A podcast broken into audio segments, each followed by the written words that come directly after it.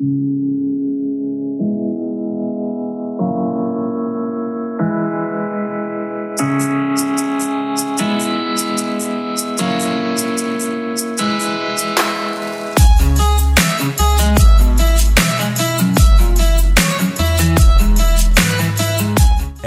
welcome to the Business of Security podcast brought to you by TrustMAPP for Security Performance Management. Your hosts today are Chad Boeckmann and Malcolm Harkins. Today they talk with Gus Thompson on the topic of business resiliency. Now let's get to it. All right, welcome to the Business of Security podcast. Thank you for joining us again this month. We have a special guest, Gus Thompson, joining us for a discussion on business resiliency. Very excited about this conversation. Gus, welcome to the podcast. Yeah, uh, my pleasure to be with you this morning. So, Gus, uh, Malcolm and I uh, are really curious to listen to your story today and kind of hear about your background and what got you into this whole notion of business resiliency and you know what has been your industry experience yeah, so I'm a I'm a sales marketing executive, general manager executive that uh, had the unfortunate circumstance of living through two cyber events. So go, going back several years ago, um, my phone rang on a Friday night, and uh, they said we had had a cyber event. And uh, up to that point, I probably couldn't really even spell cybersecurity if I'm being totally honest. Um, but it turns out that we, as an organization, had a, a breach that resulted in us losing. Um, our network, which are our SaaS applications, our CRM, our phone systems, and our email. And I was very ill prepared to deal with all the stakeholders that I had to communicate with what was going on. But we we muscled through it. Um, we learned a lot. We kept notes. We developed principles. Uh, we had a lot of learnings that we actually then applied to our business. What what I would say that made us more resilient, and we'll get into the details of that in a bit. But uh, fast forward, uh, we did recover. We had our best year in a decade the following year, the breach. Moving along in the breach, uh, uh, following along the next year, um, we suffered another breach that resulted in the same thing. Everything came down, and we had no we had no applications, we had no phone system, we had no email, we didn't have CRM. But what we did have was a resiliency plan from the, the first event and that was able to kind of slow down the ball to use a bad sports analogy the ball slowed down we were able to really kind of okay we know how this feels. We know what we have to do. We know how to manage the stress. We know what not to do. And that's where i became very interested in resiliency because most of the efforts were really put in were really put in cybersecurity. Rebuild the network new firewalls let's do a pen test. All of those things were going on. But as a business we had to become figure out how to be more resilient. And you know the way i kind of do it in layman's terms i'd say that cybersecurity protects your data. Cyber resiliency protects your business so I think that, you know, I think business executives have to be more cyber aware. Again, not worried about packet sniffing and all the technical things, but doing things in the business that makes you more resilient. You know, what's resilient? Well, the resiliency is obviously the ability to cope with a situation and then recover. Cope and recover. That's what resiliency is all about. And hopefully, after you've had a cope and recover instance, you use those learnings so you can cope better and recover more quickly. So that's uh, kind of trial by fire. You just jumped right into it and had to learn it twice. It sounds like. Yeah, we've certainly had to learn it once. Then we, you know, I'd say we probably got a C minus after, after event one, but I'd say by event two we probably got B plus. But I think that I, I think organizations, if they take, if they are mindful of this and don't have to do a trial by fire, and have a resiliency plan and have their principles in place and do things to make the business less risky. It's all about risk reward you know, we could have our business be 100% risk free and we'd have no network traffic. We'd have, we'd just be a closed system, but we also wouldn't be a business. I've said that, you know, you got to have a door on your, on your business, but it has to be a screen door, not a solid door because things have to come in and out, but you don't want, you want to keep the big pieces, the big things out and protect. So I, you know, I'll get into that risk reward conversation. You know, we looked at some of our contracts, you know, and we're looking at our li- potential liabilities. Again, this is now we're doing this in paper with no contract management system, looking at what are our liabilities for the event. And you find out you have liabilities are 30 to 1, a million dollar client with $30 million of liability. If you had to pay that out, you would not be a very resilient business, right? So we went back and renegotiated risk reward ratios. That's a that's an just a real simple example of the business being aware I want to pause you there. That's a really key point that I believe a lot of people uh, overlook, uh, and that is what is the value of customer agreement and what is the legalese? Uh, what are the commitments within that agreement that you, as a provider of services, are accepting or having to live up to? So, can you unpack that a little bit for us and talk about kind of that exercise and some of the aha moments that your team discovered through through looking at those contracts? Yeah, so it's hand-to-hand combat, right? Client by client. You're going through and understanding what your SLA penalties are, if any, and also limits of liability. That's specifically what you're looking for. And then the third concept that I'm going to get in, as long as we're in the contract part of the conversation, that's indemnification. So that is, you need to look at the data your clients or stakeholders, or suppliers are sending you, and you have to ask yourself, do we really need this data? Like for example if you're taking an hrs file from a company a human resource uh, file and they were including employees social security numbers. Now you, you'd have, in the operations team you'd have to understand do we need that data to process their work? If, and if the answer is no then we need to go back to that client and say we need to have that field removed. And they say well that we have to get in the it line it's going to take nine months and then they say well, well we need to renegotiate the contract to be indemnified from damages should something some uh, something happen because um, and that because of us having that data. They indemnify us and they don't hold us liable if we had an event and that that data was compromised because we didn't need it don't want it we told you to remove it. So that's another one of those things in the contract that has to be addressed is you know what data do you have? Do you need it for the business or is it a matter of convenience for whoever's sending it to you but the risk reward, I mean, you're not going to get down to a one to one ratio, in my opinion, on risk reward. You know, but you know, I think you know we, our goal was to try to get it you know less than double less than double digits, and significantly less than double digits.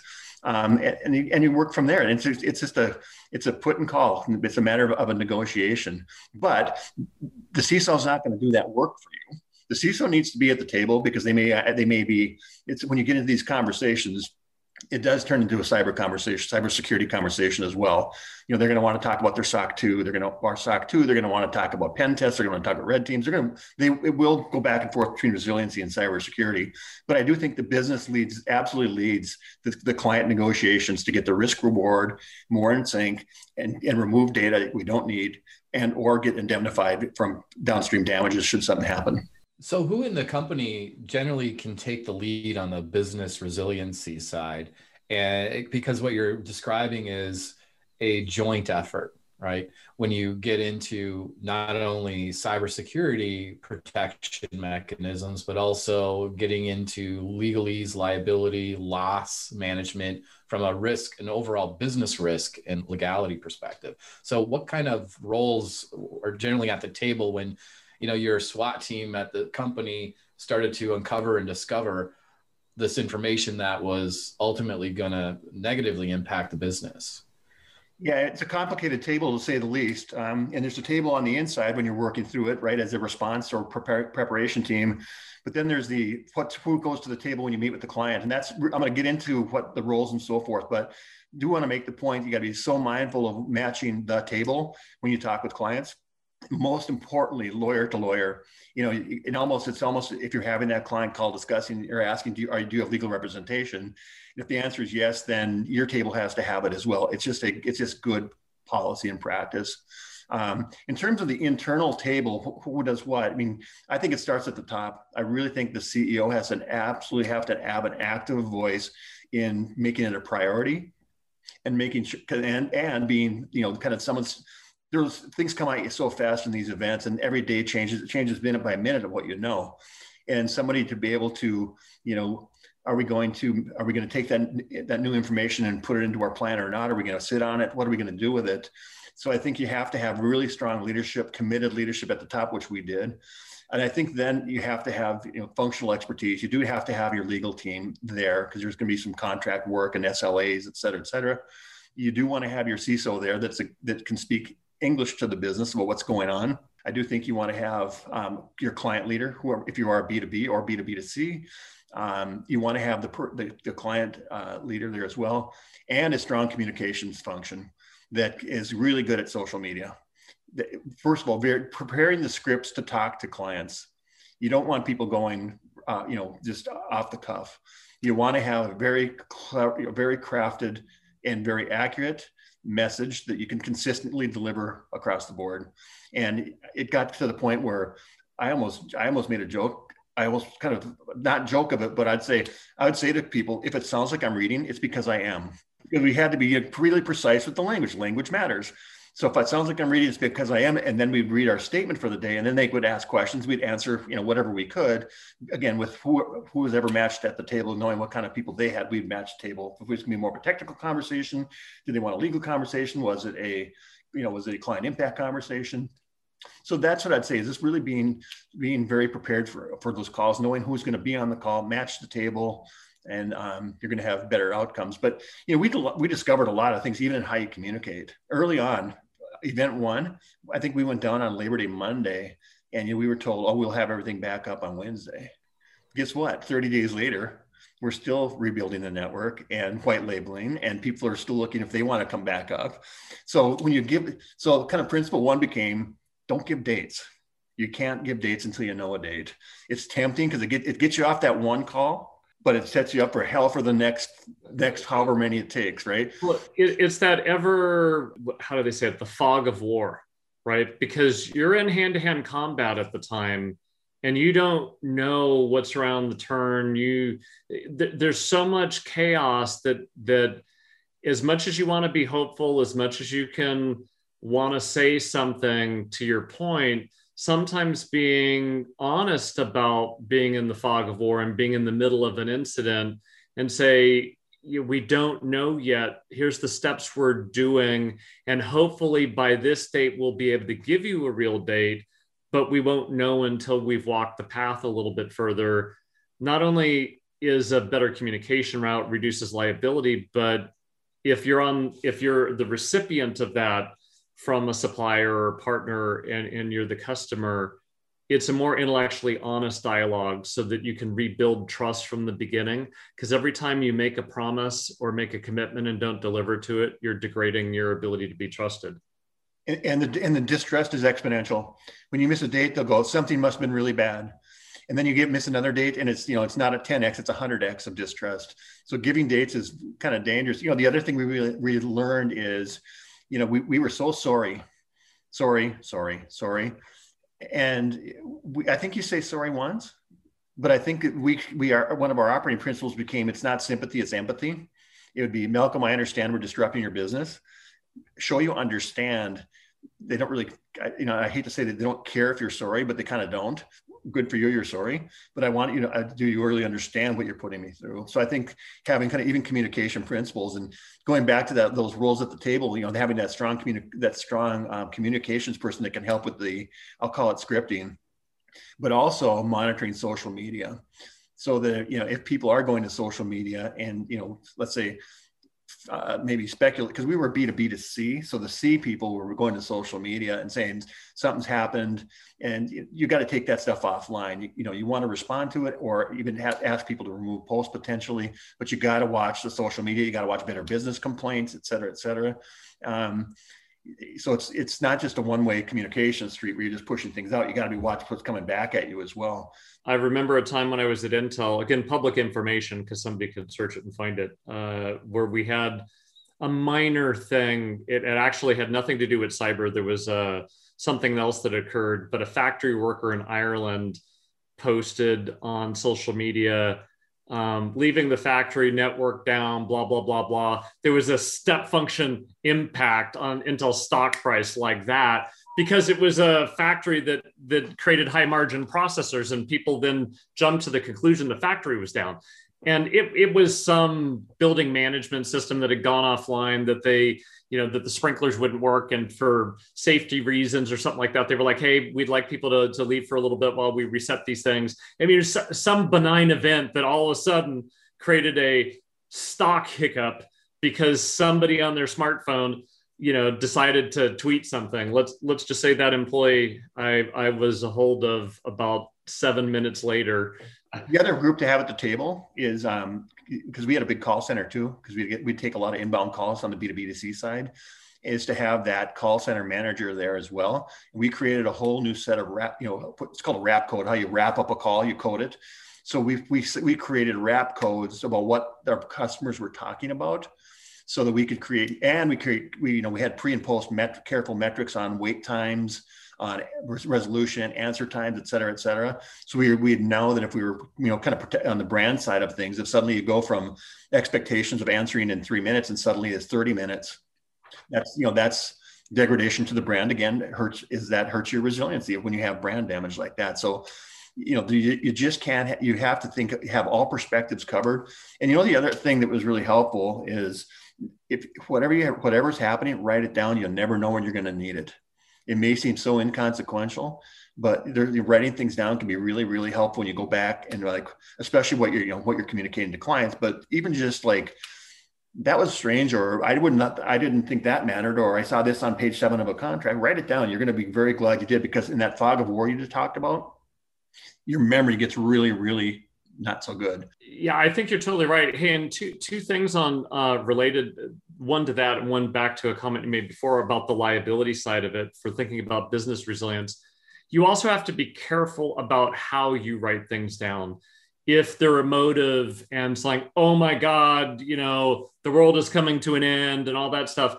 If you end up in a legal situation, the plaintiff's attorneys are going to take that emotive language and turn it against you. So you're increasing your liabilities depending upon what you should be doing is documenting the facts, the perspectives, that what you know, and things that are speculative, you clearly call out as a speculation and whatever assumptions you're making. Super good call up. We were advised by our teams as well on that as well. It's what you know, what not what you think, right? Yep. I think that's a, absolutely a critical call up, but you can't live without notes either, right? Yeah, no, exactly. It just becomes how you document them and what you're putting in there. And, and then the other thing that, you know, when you were mentioning about the liability and the indemnification and the negotiation with your customers and not wanting to have a 10 for one or whatever uh, multiplier, in the context, and I don't think a lot of people think about it this way, and I'd be curious to see if you guys did. If you're collect, if you know, most people think about third party risk as I have a vendor and they're a risk to me.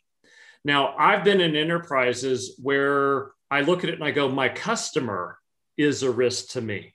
Why? Because if my customer sending me documents and files, like you mentioned, an HRS file, if they're sending you those files and those files are corrupted, polluted, embedded with malicious code, they could actually be the pathogen into you or if they have a network connection and they're sending you feeds, if that gets compromised, they could be a pathogen to you. So, depending upon the context of your business, your customer can also be the pathogen.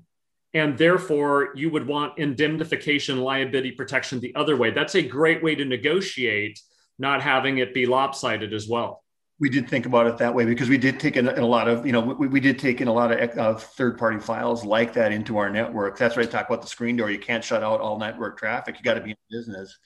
But you, you want to make sure that you know especially now when there's been so many uh, systems that have been corrupted and you, you're only as, as healthy as what you ingest i guess yeah exactly gus getting back to kind of the you had the first incident and then a year or so later you had another one um, was the executive team a little less surprised the second time around? And did you guys do any other kind of tabletop exercises or preparation that really helped you react a little more effectively on the second time? Yeah, we had, we had put some things in place. I don't know that we ever tabletopped it end to end like that, but we put, you know, we had our operating principles that I started to discuss a little bit about whether, you know, getting our contracts right and knowing our data.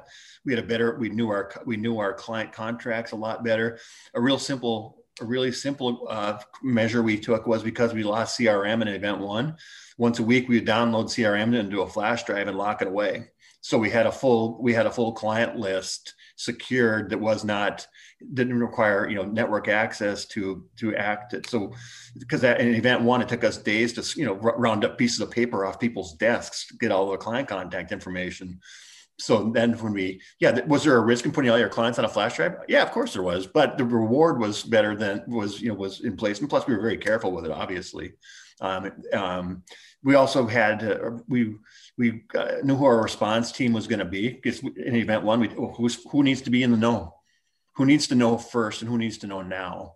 So we had our we had our response team. I think we had every number we had a special text list set up text list set up so that if we had to send out the bat signal you know, you, you could you could readily you knew every you had everybody because it wouldn't be uncommon for you not to have you know, I don't usually have the associate general counsel in my te- in my phone contact or whatever the role might be. So yeah, I think we were we we were uh, better in a lot in a lot of respects because we knew the roles. We also had had planned if we lost systems, you know, what would be a way to do it in an alternative way.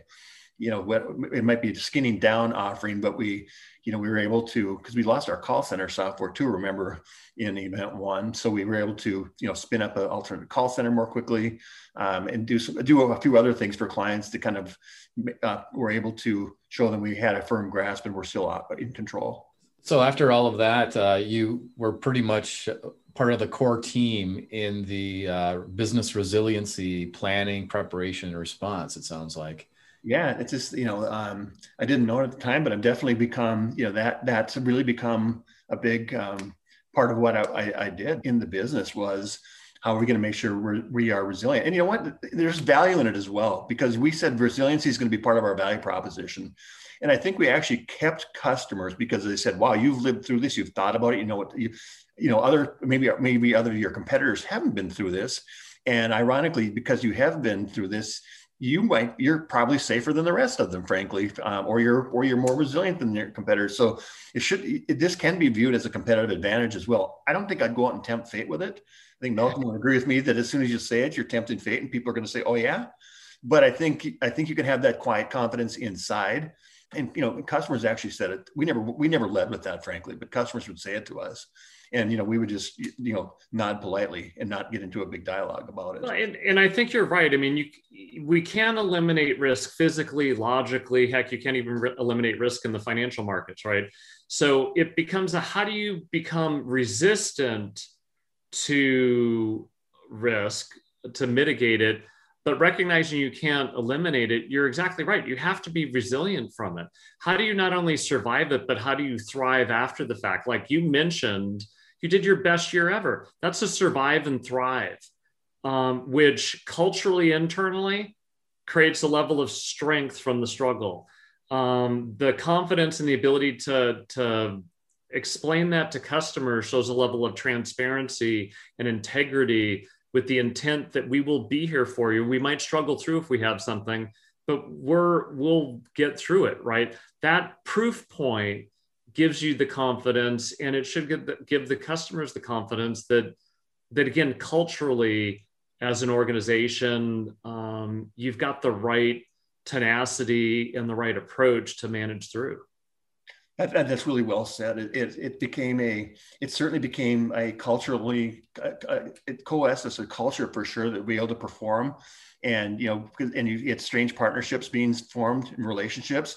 And suddenly those led to something else. I, you know, I developed a much tighter relationship with the IT side of the house. And that just, and that really really helped in a lot of ways from product development to reviewing cybersecurity requirement documents to you know we became much more partnered and more you know and that uh, that spilled over into the business as well. But it, there was definitely a confidence that swept that came across us as well from having hey you know we did it collectively. If you could leave our audience with you know one or two key pieces of advice you've given us a lot of nuggets here today um, what, what are one of those one or two key points be uh, for organizations that either are currently experiencing a business resilience event or are preparing themselves to deal with one in the future?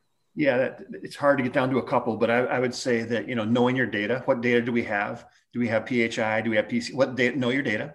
Know your contracts slash know your customers, and uh, understand that this is a stressful situation. And as senior leaders, visibility is key. Visibility with customers, like hey, hey uh, Chad, so and so wants to talk with you. Oh, I don't want, I don't want to jump on that call. It says senior leaders need to be highly visible to everybody and um, understand that everyone is stressed and somehow manage your stress level. Um, that's that's vital because the more stressed you are, the, the less clear things are. So know your customers, know your data, know it's stressful, be visible, be empathetic, and and prepare. I mean, I do believe the question was from Malcolm about tabletop. I think it's worth putting an organization through a simulated simulations where it's not just the IT group, you know, looking at things, but uh, there's, you know, we're using the case studies to actually go through simulated events and how the bit see how the business reacts and then teach and then do it again and see what people have learned. So I'd rather learn with you know with with with blanks than bullets. And there's the tabletop certainly allows you to do that. Great advice. If uh, our audience wants to get a hold of you, Gus, what's the best way for them to reach out and contact you? You know, they can certainly go directly to you. That would be fine if you um, they know you. You're the you're known, um, or they can certainly just uh, text me at uh, my mobile, which is uh, 612-240-2208. All right. Well, thanks again. This is some really great insight, and you know, as it's been said in our discussion today, learning really builds that uh, capability, that muscle, and uh, you're living proof of that. Coming from a, a, a non-cyber resiliency side to now being an expert in it. So thanks again for sharing that knowledge. Yeah, expertise might be a little way strong. I will say that I have experience and passion, and if that's expertise, then that's pretty nice. But I have expertise, I have passion, and I have experience. It's always the the right way to have it. Awesome. All right, thank you. Thank you for listening to the Business of Security podcast brought to you by TrustMAPP. We want to hear from our listeners. If you have a topic you'd like to discuss in the podcast or would like to continue the conversation, please connect with us on Twitter at CyberSecPodcast or email us at businessofsecurity at trustsds.com. We want to extend a special thanks to today's guest, Gus Thompson. Our hosts today were Chad Boeckmann, founder of TrustMAPP, and Malcolm Harkins, Chief Security and Trust Officer at Cymatic. You can connect with both Chad and Malcolm on LinkedIn and learn more about TrustMAPP at trustmapp.com. You can find out more about Malcolm and Cymatic at cymatic.io. Our show was produced by Dan Rollins with Livewire Films. You can connect with Dan on LinkedIn and learn more about Livewire at livewirefilms.com. Stay tuned for the next episode of the Business of Security podcast. And that's a wrap.